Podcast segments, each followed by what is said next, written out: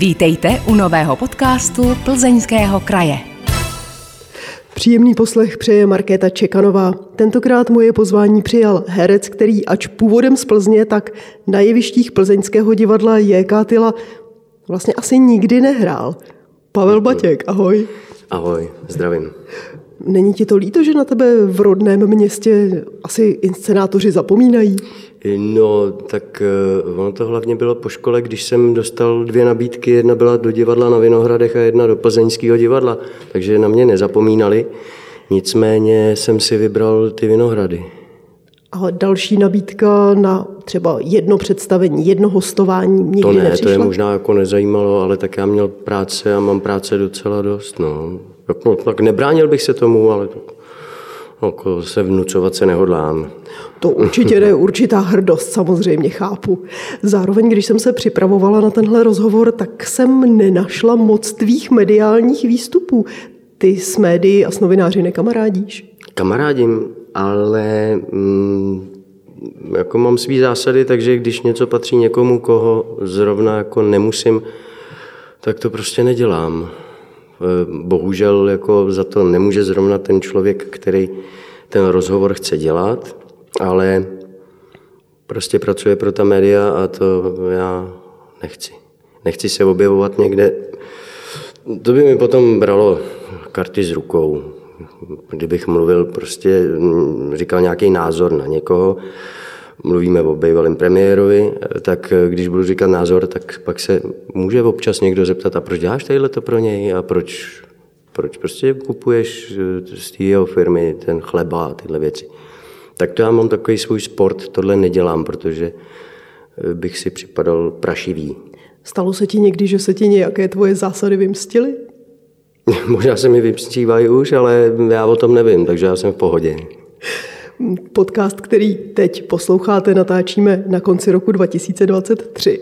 Jaký pro tebe byl? Tak samozřejmě náročný, jako asi pro všechny. Tak já jsem teprve druhým rokem eh, na volné noze a v Národním divadle se některé ty inscenace stáhly, některé teda mnou oblíbený dost, třeba Oidipus a, a tak.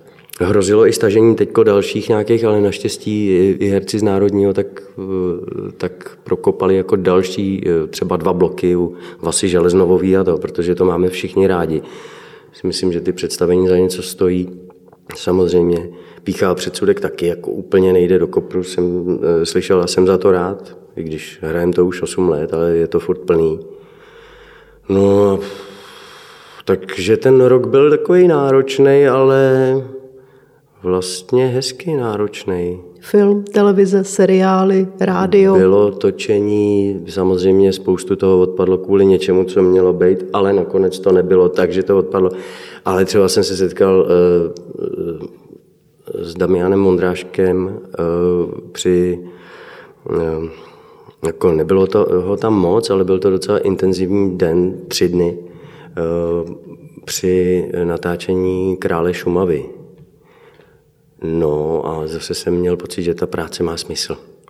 Tohle je asi jedno z těch témat, které ti jsou blízké.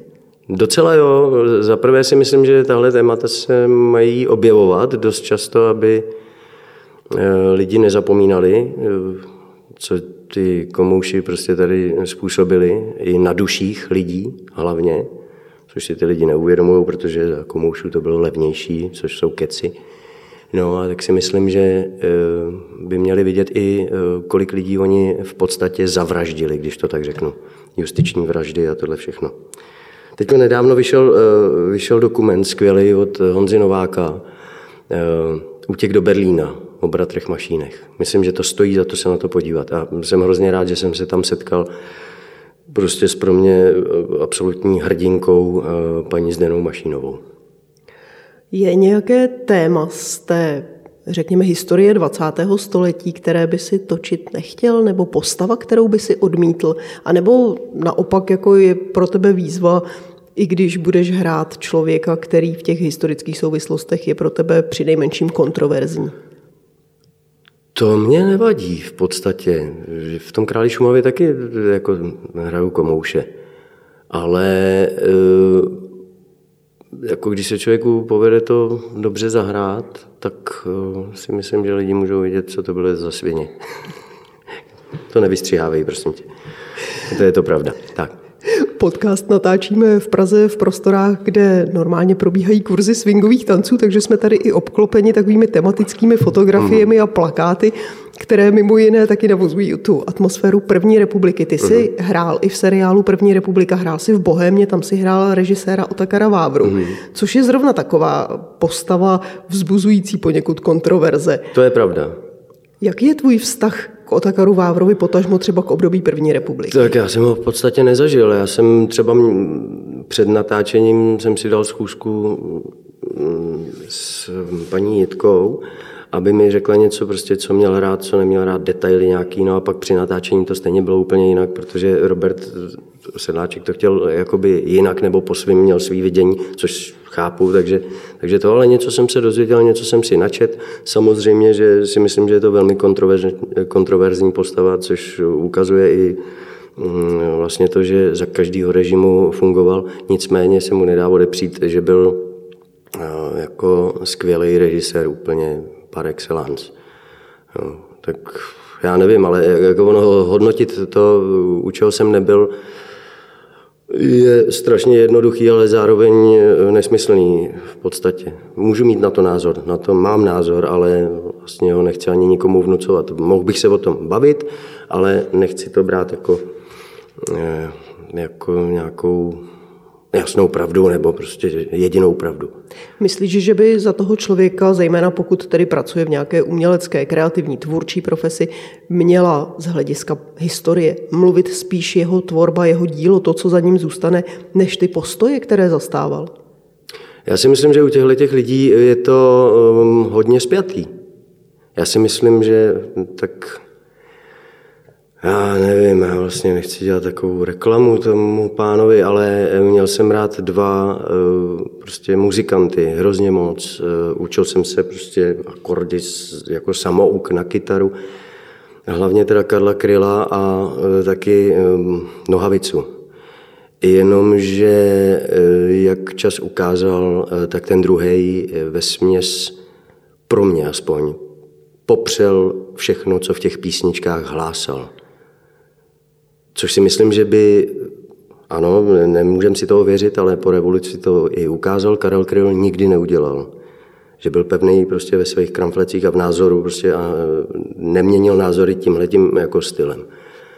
Ale s prominutím, když si jdu eh, k vrahovi pro cenu, tak tím něco prostě říkám. A tenhle člověk zrovna měl takových eh, lidí, obdivovatelů a mohl působit trošku jako demokratičtější nebo prostě nějak ličtější. Nedá se odepřít to, že má talent eh, skládat nádherné písničky, že ho všichni znají, eh, skládat slova vedle sebe krásně, ale to mi bohužel nestačí u tohohle člověka. Čekáš od umělce, tedy umělce, který se vyjadřuje k aktuální situaci, že bude i jako člověk se vyjadřovat a ano bude nějakým způsobem eh, v souladu s tím, co hlásá v těch písničkách. Uh, ano, tak to za prvé, to samozřejmě by mělo být. Protože těch narážek na, na systém uh, prostě komunistický tam bylo spousta, ale nemám pocit, že by um, šli asi přímo z duše. Myslím si, že i s tím s tou jeho zakázaností to bylo jinak. Já to nechtěl soudit, protože jako to, že udával Karla Kryla, to se ví. A e, když se k tomu nevyjádřil, tak já jsem si říkal, jasně, tak mohl mít jako problém v té době, e, jako velký problém a šlápli mu na krk a to. Jenomže v dnešní době mu nikdo na krk nešlape. A přesto jde, e, což už v té době lidi věděli, že ten Putin není v pořádku. Myslím si, že je to prostě proti humanosti abychom nebyli pořád takový pesimističtí, no, kdybychom se obrátili uh-huh. k tomu 20. století trošku jinak. Dost se tady objevují skoro teorie, že v Čechách je těžké být hrdinou, zejména kladným hrdinou. Kdo je pro tebe hrdinou dějin 20. století v Československu? Dějin 20. století? Já nevím, jak říkám, 20. století, tak to je jednoznačně, nebo o čemž něco vím, je paní Mašínová, která neutekla z jistých důvodů rodinných, že tady se prostě starala ještě o nějakou tetičku a tak. A e, vlastně nezanevřela, nevyčítala to svým bratrům a přesto tady vydržela takový muka od, od toho režimu, že e, to by málo kdo z nás jako zvládnul. Jsme takový zhýčkaný dneska. Všichni. No ale e, pak takových hrdinů mám, to byl jistý pan, pan Roudný, který, když jsem dělal Bohemia sektu na dopravě, tak tam přišel a naklonil se tam jako kamionák. Já jsem říkal, pane Roudný, vy jste se nikdy nepochlubil, že jste zachránil prostě nějakého člověka z bouračky, jako že jste ho vytáhl, že jste mu zachránil život. A on se jenom usmál a řekl, to víš, hrdinové mlčí. A to je docela jako pravda, že to nevytrubujou a to. No a jinak, jinak nevím, no. Ještě jeden hrdina. To je takový pan Zahradník. Uh, Eh, já jsem se s ním seznámil, protože zaprvé jsem slyšel historky, je to nedaleko Vrchlabí. A to byl, to byl pan Zahradník, eh, byla, eh, myslím, před 10-15 lety, nebo kdy byla jako docela velká kauza, že ho dokonce ty sousedi, což byli Rusové, si tam koupil nějaký zámeček a chtěli od něj odkoupit to jeho zahradnictví. A on ho prostě nedal. A já jsem se s ním o tom i bavil a ta jeho energie, to mě dokonce ho prostě e, zmlátili, má ho omámili, zlámali mu prostě nějaký kosti, tohle. A on to všechno vydržel sám se ženou, tam bojovat proti tomu e, teroristovi. Tak to je, to je pro mě hrdina, nevím, jestli jo, já, já teďko, abych neřekl špatně jako jméno, ale vím, že e, Jirka Havelka se k tomuto tématu, co nevidět, vyjádří že eh, jako točil něco o tom. A jsme tam spolu byli prostě mm, s tím pánem, ale ty jeho historky jsou teda neskutečné, co vydržel sám. A říkal, jako kdyby přišli, oni mu nabízeli 50 milionů nebo kolik, a on říkal, já bych to prodal, já s tím neměl problém, ale Rusům ne, protože oni si práce neváží. Já nechci mluvit takhle o každém Rusovi, ale teď myslím, že se docela ukazuje, co se děje. Jako to, co se děje, není úplně jako eh, mě neposouvá k tomu, aby jsem na ně změnil názor. Posloucháte podcast Plzeňského kraje.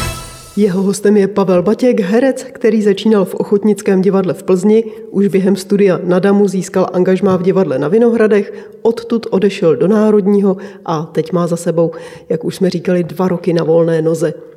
Odejít z Národního není to něco jako svatokrádež? A, aha, pro koho? Možná jako v jisté době.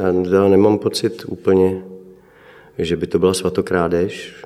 Já jsem tam už, byl... už to není takový ten absolutní to vrchol? Ne, no jako měl by to být, no. A vlastně do jisté míry ještě je samozřejmě i ten, když to řeknu, nejhloupější člověk eh, v hospodě někde, prostě u čtvrtého panáku, když se mu řekne divadlo, tak se mu vybaví to, co hořelo, že jo. Takže to jako, je to dobrá adresa, co si budeme povídat, jako, že každý to zná, ale uh, já si myslím, že to se netýká eh, toho divadla, třeba můj odchod, nebo rozhodně ne. Jako mě tam bylo dobře a vlastně o to si toho odchodu vážím víc, že mi bylo dobře a přesto jsem jako uměl odejít. Že tam nebyl důvod jako vůči předchozímu vedení ani vůči budoucímu vedení. Nic, jenom prostě jsem chtěl zkusit volnou nohu. No a jaké to je? Po dvou letech můžeš hodnotit. No, tak zatím dobrý. V čem jsou klady a v čem jsou zápory toho, když je herec na volné noze? Tak jako klady jsou v tom, že, že si může vybírat lehce odmítat, přijímat, když teda nabídky jsou, což je zároveň eh, jako ten zápor v tom, že ty nabídky být nemusí. Ale jako nemusí brát všechno za každou cenu, no, si myslím nebo já to takhle aspoň ze svého pohledu vidím. A za další, že s tím časem může nakládat trošku svobodněji. No. Takže tahle ta svoboda, to je to, co ti ta volná noha dává? V podstatě, no, určitě. Co nabídky reklam nebo nekonečných televizních seriálů z důvodu, aby byly peníze na složenky? No, tak tuhle větu moc nemám rád, jak se říká takový to vtipný, že složenky se neptají. Ono je to do jisté míry pravda, ale zas na druhou stranu by člověk měl mít nějaký hranice, jako co udělá, no neudělat všechno za každou cenu, no. Což vlastně složenky se neptají znamená. Jo, ale tím já to jako nikoho nehodnotím, jenom že já to takhle mám. A nabídky na nekonečný seriály, nevím, já jsem úplně jako před tuhle eh, věc postavený nebyl. A reklamy, se přiznám, já jako nechodím, nebo hodně málo kdy. Prostě jsem nějak přestal chodit na... Protože ono stejně kolikrát člověk vidí v té reklamě, že se děje úplně něco, co vám na, na tom castingu zakazovali. Tak si říkám, jako, to, to, jako, že taková zbytečně vydaná energie pro pár šušní. Teď hraješ mimo jiné taky v divadle v Příbrami. Jak no. velký je rozdíl mezi hraním v Praze a mimo Prahu? Já jsem teda chtěla říct na oblasti, ale Příbram asi se nedá brát jako úplně to oblastní se nedá brát, no. Zaprvé je tam uh, spousta lidí z Prahy v tom angažmá. A za další je to prostě tři čtvrtě hoďka cesty, to je, to je jediný. Ale... Uh, je to já v tom publikum rozdíl... třeba jiné? No tak publikum je vždycky jiný, jo? Ale, ale oni tam publikum mají vychovaný velmi hezky. My tam třeba hrajeme baladu pro banditu už 9 let, teď byla stará repríza, je to prostě hrozně fajn. Je tam skvělý soubor, prostě prostředí pro práci, takový jako e, žádný e, nějaký vedlejší tlaky. Jo, takže vlastně mě je tam dobře, musím říct. A jako rozdíl to není tak to je, jako, je to menší než Národní divadlo, ale zase mnohem větší, než jako, je to krásné divadlo tam, ten prostor. No, já v tom úplně rozdíl nevidím, prostě zase jiná štace a fajn lidi. To je důležitý pro mě hrozně, no, ty lidi. Když si odmyslíme tedy Národní divadlo, které je samo o sobě fenoménem asi i mezi hereckou veřejností pořád, je nějaký žebříček divadel nebo divadla snů, kam se každý herec touží dostat aspoň třeba na hostování, když už ne do angažma? Já si myslím, že každý ten žebříček má jiný. Někomu se líbí ten druh divadla, někomu velký divadlo, takže do národního bych chtěl hrozně. Ale i tam se dá dělat velmi civilní, nebo ono to zní prostě civilní, ale uh, tam se civilně hrát nedá. Tam jako, jestli působíte na venek civilně a přesto je mám rozumět, tak je to úplně super, si myslím. Jo, ale, ale eh, prostě teď si myslím, ale já nevím, no, myslím, že je to skvělý. Jaký je tedy tvůj žebříček divadel, kam by ses chtěl dostat aspoň na hostování? Prozradíme, nebo si to necháš, abys něco nezakřik? To já nemám co zakřikávat, ale vlastně jako nemám. Spíš eh, opět to není jako eh, být v tom divadle, ale spíš setkat se s někým z toho divadla. Jako přiznám se, že, eh, že kdyby jsem se, nebo jako v dobrým závidím těm, co se setkali s režií pana Krobota z Davidského divadla.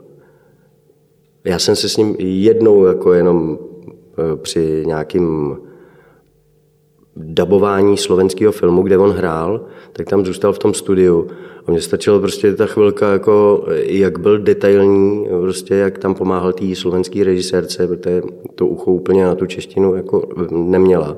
A bylo to hrozně jako těžká práce, ale příjemná velmi.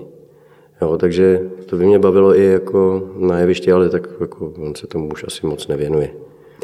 Za rok ti bude 50, na svém kontě máš třeba nominaci na cenu Tálie za Vojicka nebo ocenění za, to je nej, starý. za nejlepší audioknihu, což byla Winterbergova poslední cesta od uh-huh. Jaroslava Rudiše. Máš ještě nějaké mety, kterých chceš dosáhnout, nebo teď už necháváš všechno jenom plynout a žádných met nehodláš dosahovat? Já jsem nikdy do žádných met nešel, tak samozřejmě v duchu si člověk něco přeje, ale ono je to stejně vždycky jinak. Ale já si myslím, že přijdou ještě moc hezké věci, akorát eh, o nich nevím a neusiluju o ně.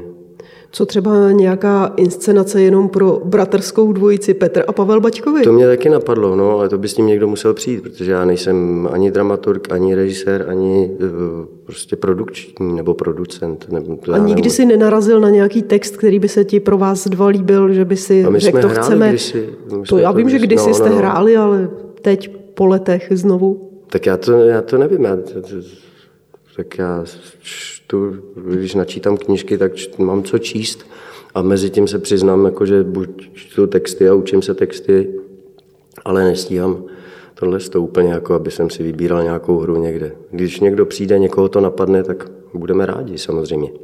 Mimochodem těch bratrských hereckých dvojic je na české divadelní a filmové scéně docela dost. Hmm. A dokonce řada z nich je spojená s Plzní. To jsou ještě kromě vás bratři Langmajerové, Jirka s Lukášem, to jsou plzeňáci. Já nemám pocit, že by hráli dohromady. Ne? Nebo Honza Maléř a jeho bratr. Jo, jo. Kdyby se dalo třeba nějaké speciální představení pro několik bratrských dvojic. Takhle. To nevím, jestli něco existuje, to musí někdo vymyslet. Nevím. Vy jste s tvým bratrem hráli, několikrát dokonce i před kamerou jste se spolu ocitli. Jak se vám spolu hraje? Je to, Dobře. Je to jiné než s jinými herci, anebo je tak to je to, protože se známe, že jo, tak tam jsme takový jako napojený, kolikrát uděláme něco úplně. No, teď jsme ehm, vlastně točili toho ducha dvojku, tam bohužel akorát se s tou bratrskou dvojicí tak nepracuje jo, že na to asi nebyl čas, nebo já nevím. To je jako jediný, ale jinak uh, nás to bavilo. Posloucháte podcast Plzeňského kraje. Tentokrát s hercem Pavlem Baťkem.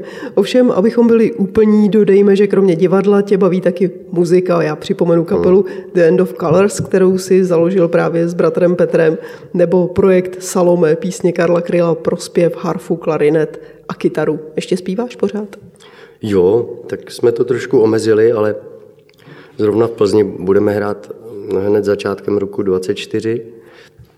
A takže hrajeme několikrát do roka, ale právě spíš takhle nás to baví, než aby nás to úplně utahalo. Hráli bychom i víc, ale máme zatím svý práce dost.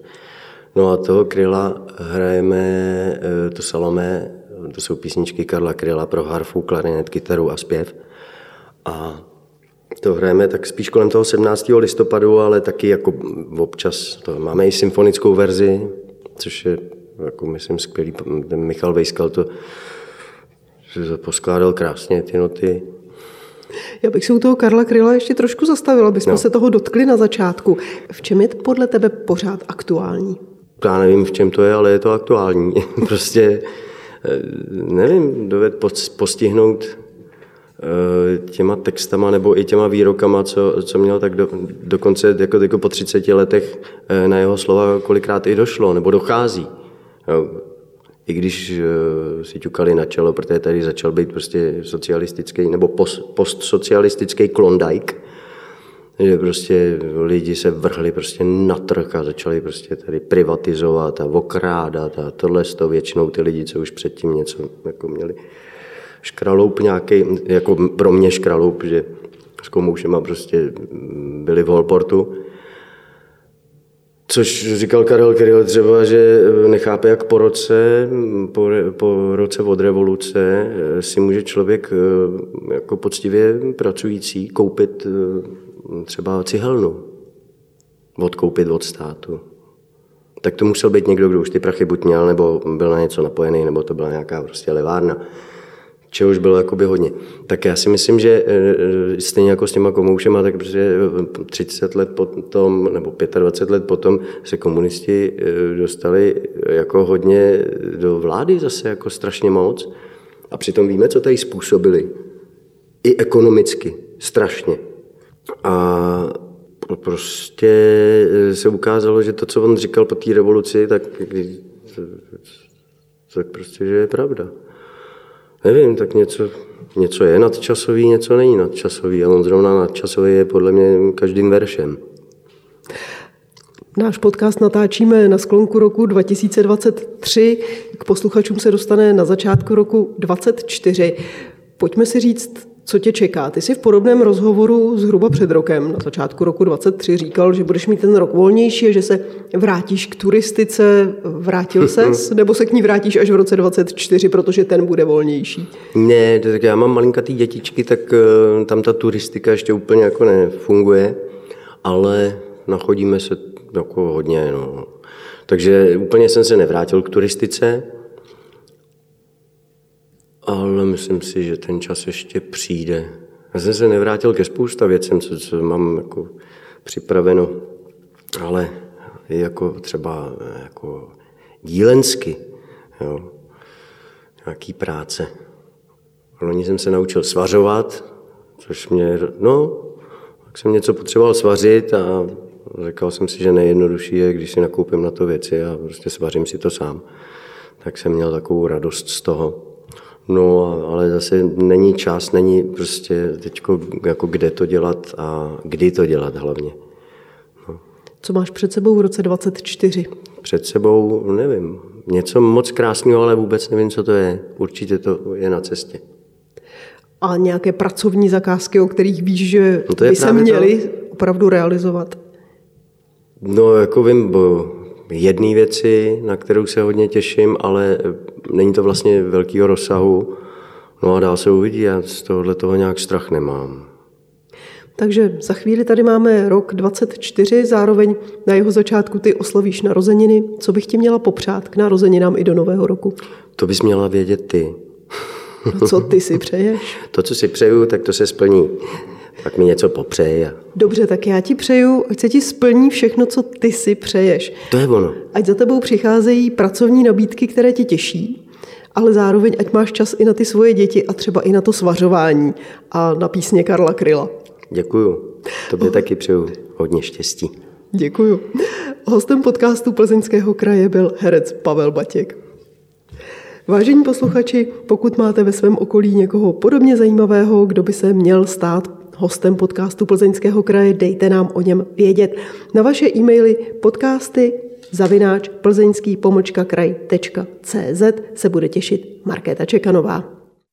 Díky za to, že jste poslouchali tento podcast. Připomínáme, že všechny podcasty Plzeňského kraje najdete také na stránkách Plzeňského kraje www.plzeňský-kraj.cz, na krajském Facebooku, YouTube nebo v Spotify, Apple podcastech a podcastech Google. Aby vám neutekly další díly, nezapomeňte nás sledovat nebo si přihlásit odběr, ať už nás sledujete nebo posloucháte kdekoliv. Těšíme se v příštím dílu naslyšenou.